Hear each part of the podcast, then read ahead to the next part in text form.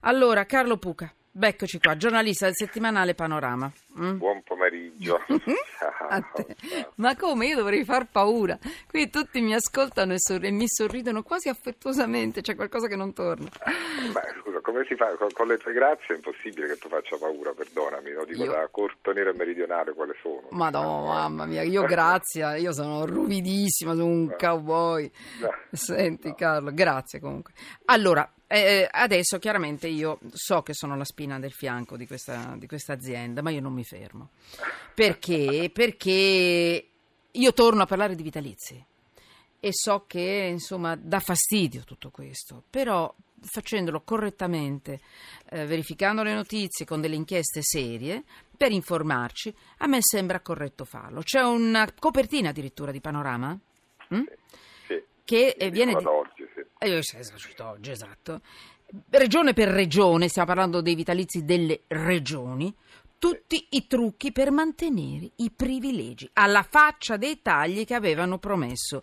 Super vitalizio. Ho vinto. Senti, dimmi che cosa avete messo sotto inchiesta?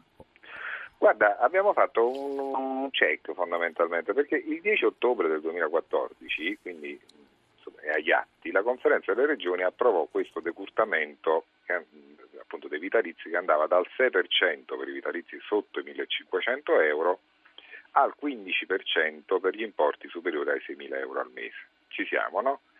Ad oggi appena la metà dei governatori ha imposto i tagli autentici E che si erano fare? impegnate loro a fare. Perché lo possono fare? Perché quella decisione non era vincolante, quindi alla fine hanno firmato dicendo lo faremo E poi no. e appunto siamo andati a vedere che 10 regioni non l'hanno... Non l'hanno Quali sono queste preso. regioni? Guarda, eh, uno pensa che siano tutte, tutte meridionali, in verità non è, eh, non è così perché c'è c'è l'Emilia Romagna per esempio, c'è, No. ehm, sì sì, ci sono anche regioni appunto nobili, ma l'altra cosa che... Sono tutte nobili, guai se mi tocchi il sud. No, Io sono milanese, ma guai se mi tocchi il sud. No, no, no, no, considerate nobili, ho detto figurati. Ah, ok. Sono da meridionale. Appunto, se lo posso, so. diciamo, Eh, ecco. sì. Infatti, allora a questo punto tengo a sfatare anche un'altra cosa, un piccolo luogo comune che circola appunto anche sulla rete, ed è il fatto che di questi benedetti vitalizi di reversibilità. Cioè, che cosa sono? Muore il soggetto a cui è destinato il vitalizio e questi vitalizi finiscono alla vedova o ai figli. Allora, uno che, che di per sé è un caso unico al mondo, è soltanto in Italia ce l'abbiamo, capiamoci, nel resto del mondo occidentale, orientale, africano, cioè, non esiste, esiste soltanto in Italia questa consuetudine. Quindi me lo confermi? Cioè? Sì, sì, che esiste. Ah. Allora, il luogo comune è che soltanto nelle regioni meridionali è avvenuta questa cosa, in particolare in Sicilia e in Calabria. No, perché è avvenuta in tutte le regioni. Quindi noi abbiamo... Il vitalizio è democratico. Il vitalizio di reversibilità, Di reversibilità. noi ce l'abbiamo in tutte le regioni, ce l'abbiamo dal sud appunto, che ne so, 75 in Campania e in Sardegna, nel Lazio sono 80, per dire sono più che in queste regioni meridionali, 61 in Lombardia, 54 in Friuli, in Trentino Alto Adige. Mi stanno, se- stanno aggiungendo e tutte le cure mediche per tutti i familiari mi stanno scrivendo su Periscope. È così anche?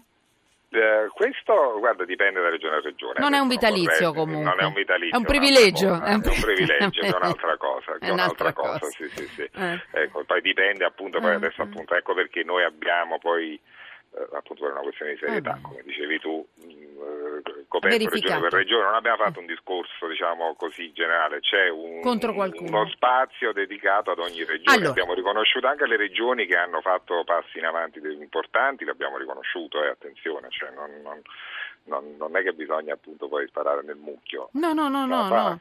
È tutto. Ecco. Qui ci sono nomi, cognomi, non, non gli indirizzi, regioni, tutto molto mo- con numeri, cifre. Sì. Tutto molto Tutto serio. Qual è eh, il punto secondo te che hai messo che andrebbe messo ancora di più sotto inchiesta? E poi ti lascio. Cioè la, la Guarda, cosa più indisponente e più che- nuova perché eh, no, allora eh. la cosa, anzitutto la cosa indisponente è quello che sta per avvenire, ecco perché Ah, poi pure? sono tornato sull'argomento, perché eh, dovete sapere che eh, era calendarizzata alla Camera la proposta di Matteo Rico- Richetti, che è un renziano, eh, sostenuta anche dai 5 Stelle, Mm. eh, per rivedere l'intera normativa dei vitalizi. Bene. Questa qui doveva andare alla Camera appunto a fine maggio causa discorsi più importanti. Chiudi, appunto, che la sigla? no, la, Mhm. la legge elettorale è stata spostata al 20 giugno, ma già si prevede che verrà rispostata forse alla nuova legislatura. Ecco, io penso Oh, no. che dobbiamo parlarne per fare in modo che almeno il 20 giugno si faccia. Si faccia la Chiamiamo Richetti, chiamiamo i 5 Stelle, chiamiamo... ah, insomma, eh, senti Carlo,